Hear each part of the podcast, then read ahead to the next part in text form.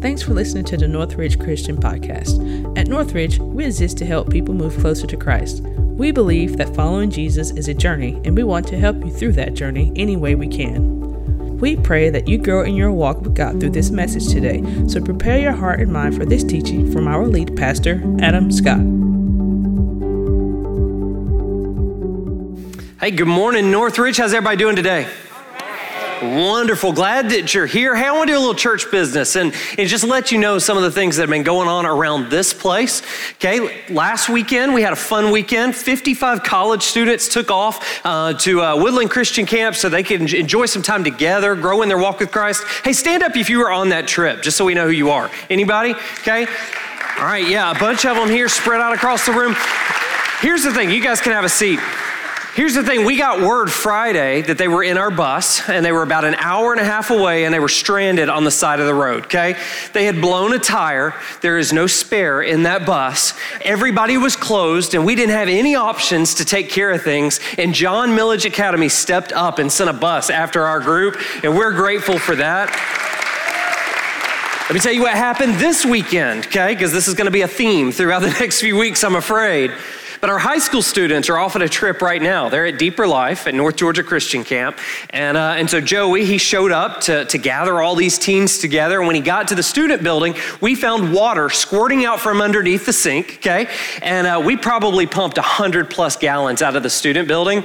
And uh, man, just absolutely did some damage to our building. We're gonna have to rip out the kitchen. We're gonna have to do some other things. SERVPRO has showed up and they have been incredible working with us and helping out with those things. Here's why I tell you that though, okay? I let you know all those things because, in my experience, after years and years and years of working in ministry, it's when we start to get distracted by things like that that we see evidence that God is showing up and getting ready to do something big, okay? And I fully believe that. I believe that when Satan is trying to take our eyes off the big picture, um, that's the moment we need to hit our knees and say, Jesus Christ, show up. We're focused on you, and we're to see you work in a powerful way. So, before we begin today, let's just pray uh, that God moves in a big and powerful way. Heavenly Father, we thank you for this day. We thank you that we can come together like this and worship you. But God, we know that the church is so much bigger than just our Sunday morning experience. We know that you're working, God, in the Sunday mornings, but in all the other things that are happening too. God, we pray that you be with our, our high school students right now. We pray that you be with our college students as they're learning and growing. God, all the different things that are going on. But God, we just want you to know we are focused on you in this moment. And if you're ready to work, if you're ready to move, if you're ready to use us, then we volunteer. We won't get distracted. We won't turn to the left or right. God, you have our attention. We're excited to be a part of what you're going to do next. We pray all this in Jesus' name. Amen. All right. One of the things that's happening now is we're jumping into a brand new sermon series. Okay, this this series is called Playlist, and throughout this series, we're going to be exploring the book of Psalms. Okay, now the idea behind this series is just simply the fact that throughout all of history, okay, the book of Psalms, these written prayers, have served as a songbook or, or, a playlist for followers of God throughout all of history. See, if you were to go back to ancient Israel, okay, if they had speakers or if they had AirPods, the book of Psalms is what would have been playing through them. Okay, the early Christians, after the death, burial, and resurrection of Jesus, they would, they would cling to these psalms, these prayers, as things that helped them to pray and, and to sing out to God. In medieval times, this was the most familiar part of the Bible for most Christians. See, in the Reformation, the Psalms played a major role. That's the establishment of Protestant churches just like ours. And to this day, if somebody were to walk up and hand you a copy of the New Testament, more than likely, it would have the book of Psalms included in it as a bonus or a tag along because it's so important, so vital, and we value it so highly.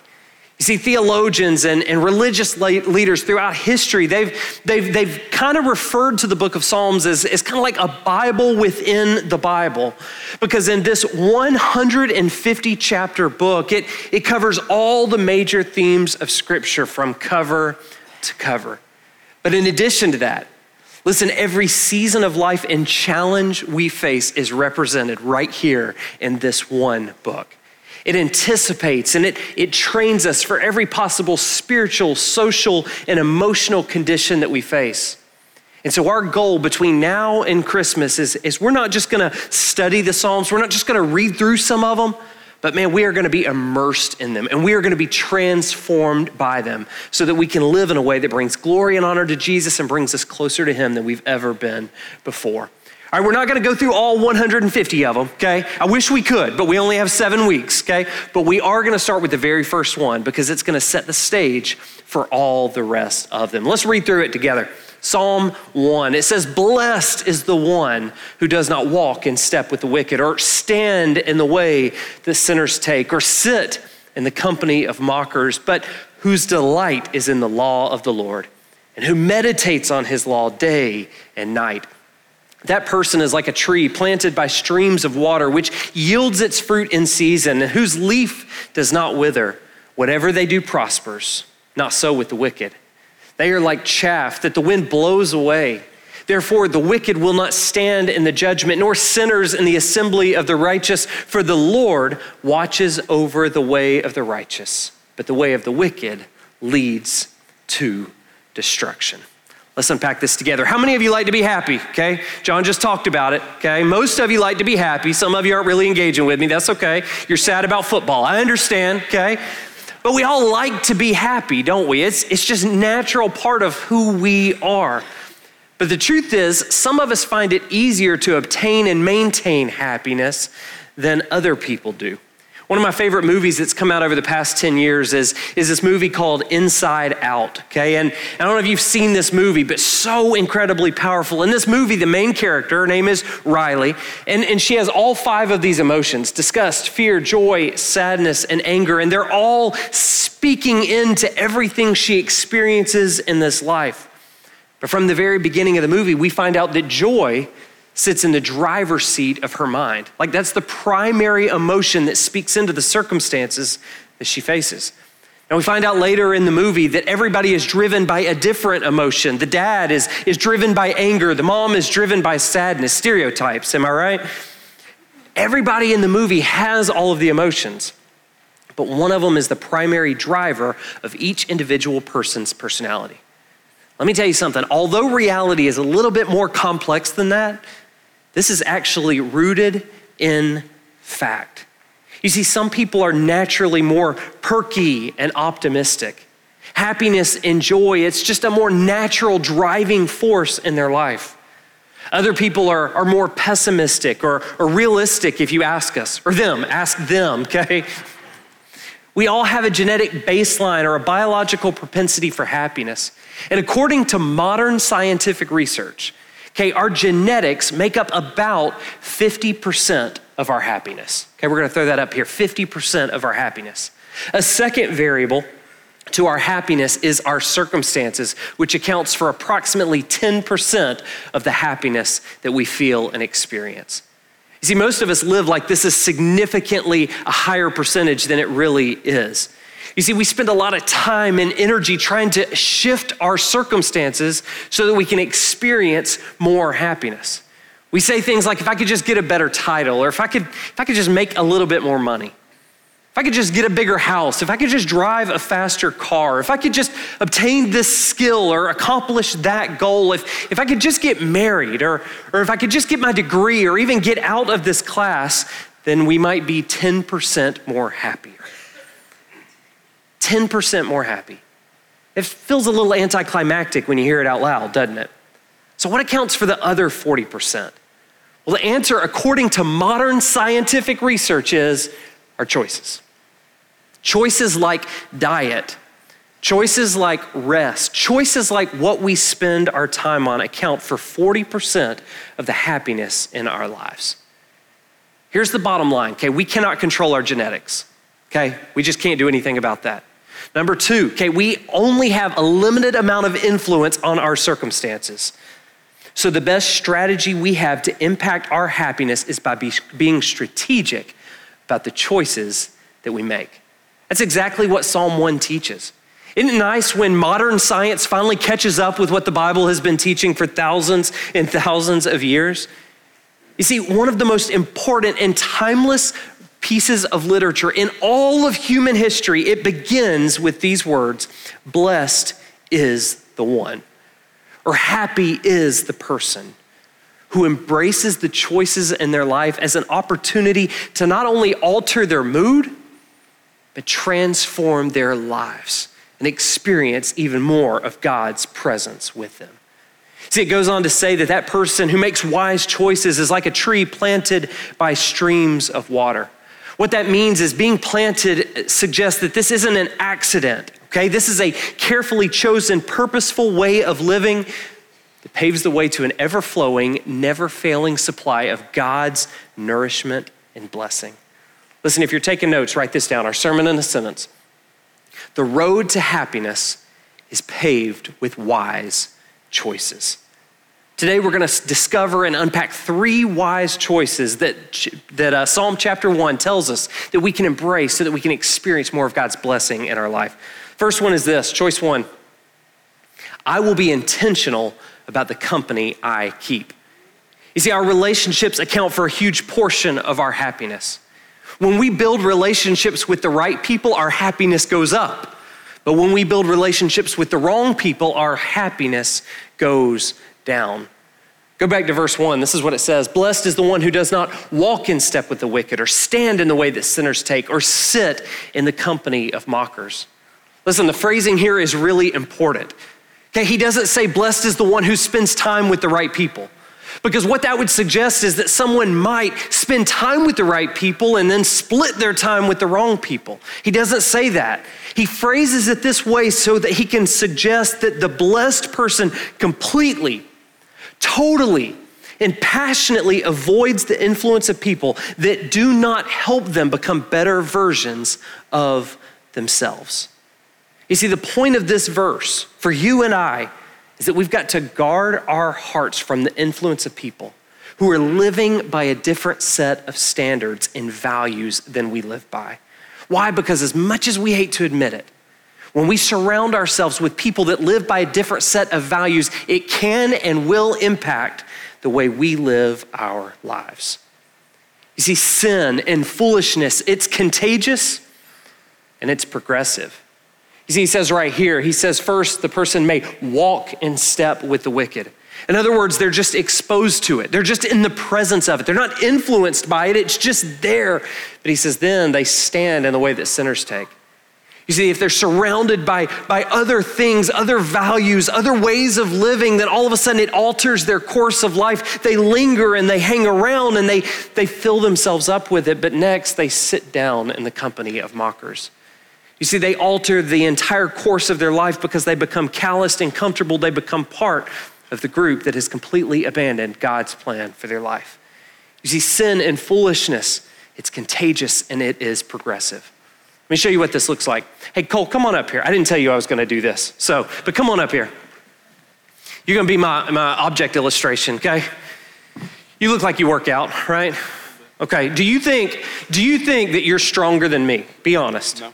Okay, come on, man. Like, come, I'll, I'll flex, okay? All right. I, I'll tell you, I did this in the last year, little middle school girl, and, and it went great. So you'll be fine, okay? So, so what we're gonna do is Cole's, Cole looks like he works out. He's a little bit stronger than me, okay? So I'm gonna put you up in the chair, okay? If you'll stand up there in the chair. I almost died. Stand up, okay? Almost died, yeah, because I almost died in the last service. So we're gonna let you die this time, okay? I got a sermon to preach, so we gotta get through this. So I'm, I'm not quite as strong, so I'm gonna stand on the ground. And what we're gonna do is we're gonna lock arms, okay? And him being stronger than me, he's gonna pull me up into the chair with him, okay? That's what he's gonna try and accomplish.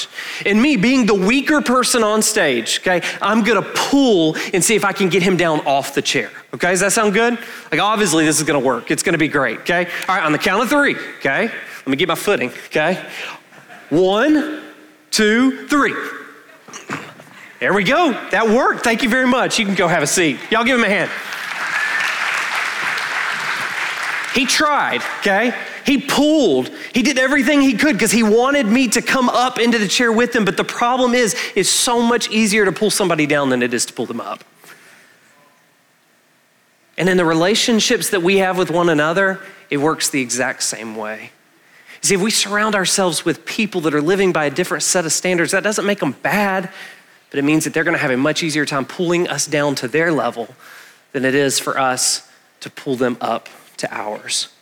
Listen, this doesn't mean that we can't work with or love people who live by a different set of standards. Okay, Jesus says in the Great Commission, it's our job to take the good news of his death, burial, and resurrection to all people.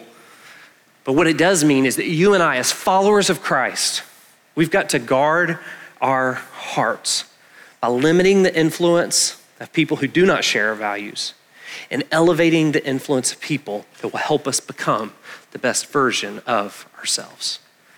Listen, this is so important that we build our entire church strategy around it. If you've got a baby and they're over in the nursery right now, I want you to know they're not over there with a babysitter because we don't have babysitters. Okay, they're over there with adults that love them and care about them. And before they can even take physical steps, those adults are speaking life into them and helping them take spiritual steps. They're pulling them up and helping them experience more of Jesus.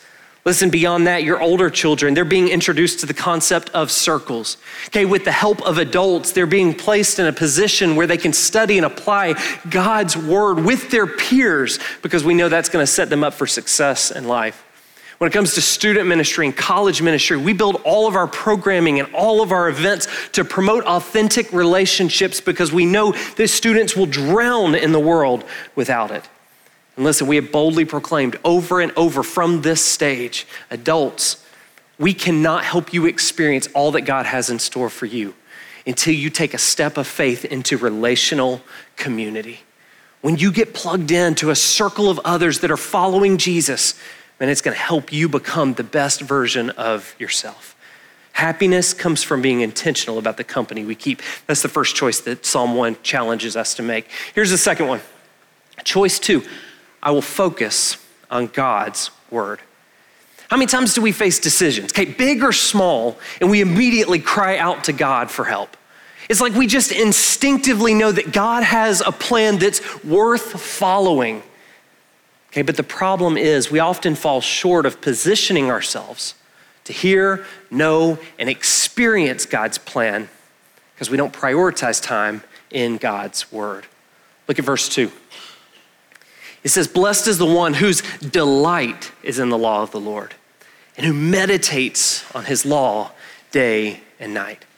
Let me tell you something the most reliable guide we have to God's will is God's word. That's why we're blessed when, when we delight in it. We're blessed when we meditate on it. We're blessed when we welcome it, when we think about it, when we prioritize it, when we build our lives on it. Let me tell you one of the unique ways that I get to teach this.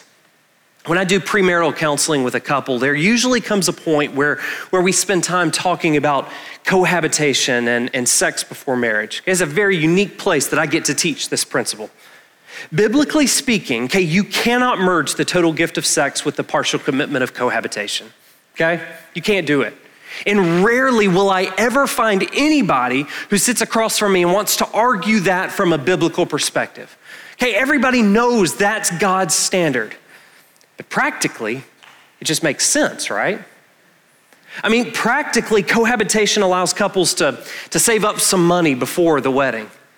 Okay, practically, cohabitation allows couples to, I don't know, assess compatibility. It, it allows them to practice marriage so that they can determine if this is really what both parties want. Practically speaking, this just makes sense. Practically speaking, this should increase the likelihood that the marriage is successful, but it doesn't. See, not only do cohabitating adults report much lower levels of relational stability than married adults, but cohabitating couples who marry are about 33% more likely to get divorced than couples who did not live together before marriage. Now, I'm not saying that to shame you. And I'm not saying that your marriage is doomed to fail if I just described you. But what I am saying is this when there's a tension between God's plan and what God's word says and what we think makes sense, and God's plan works every single time. Listen, as God's people who want to experience all that God has in store for us in all areas of life, we got to make spending time with the instruction manual a priority in our life. We've got to embrace the things that God teaches from it so that we can experience what He has in store for us. A few verses on Sunday morning can nudge us towards God's plan.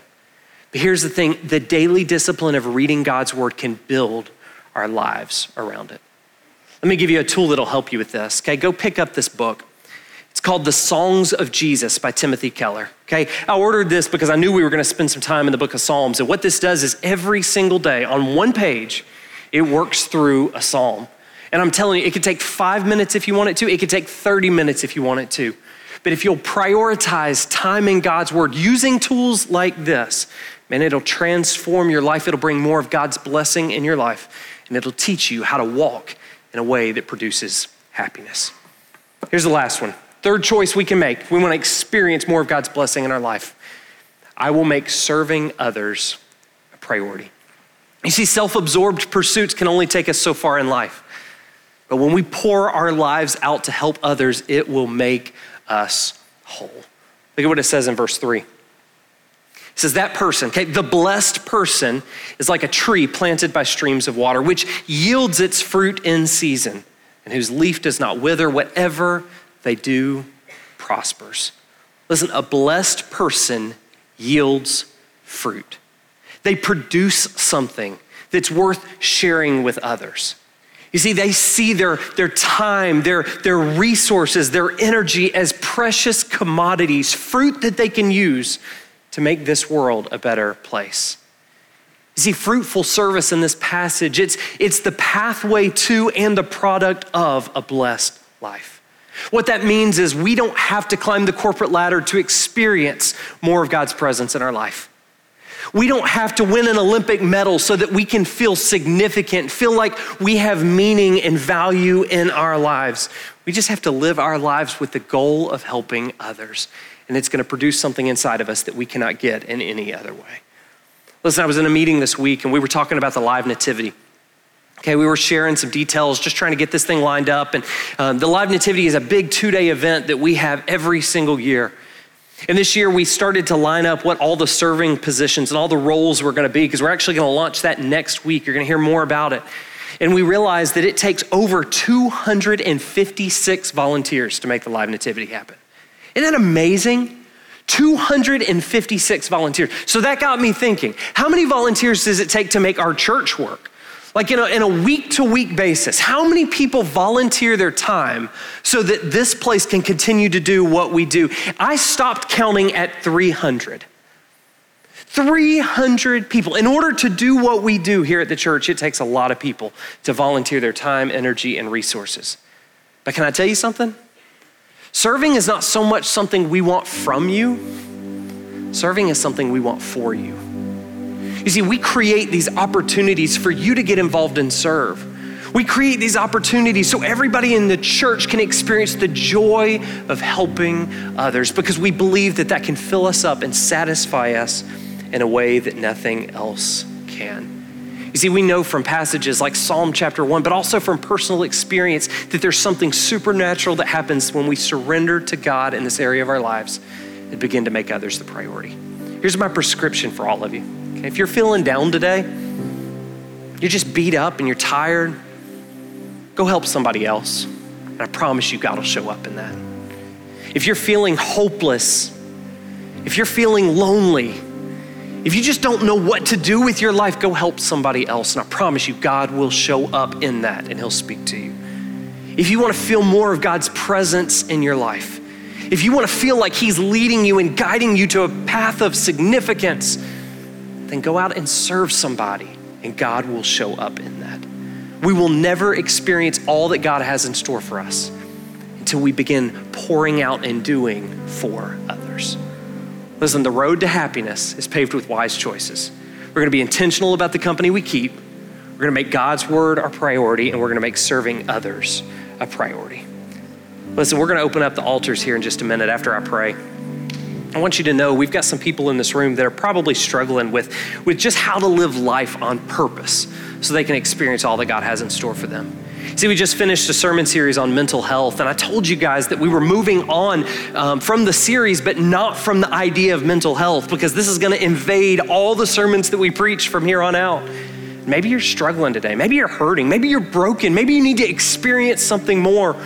And we want you to come up here and just pray.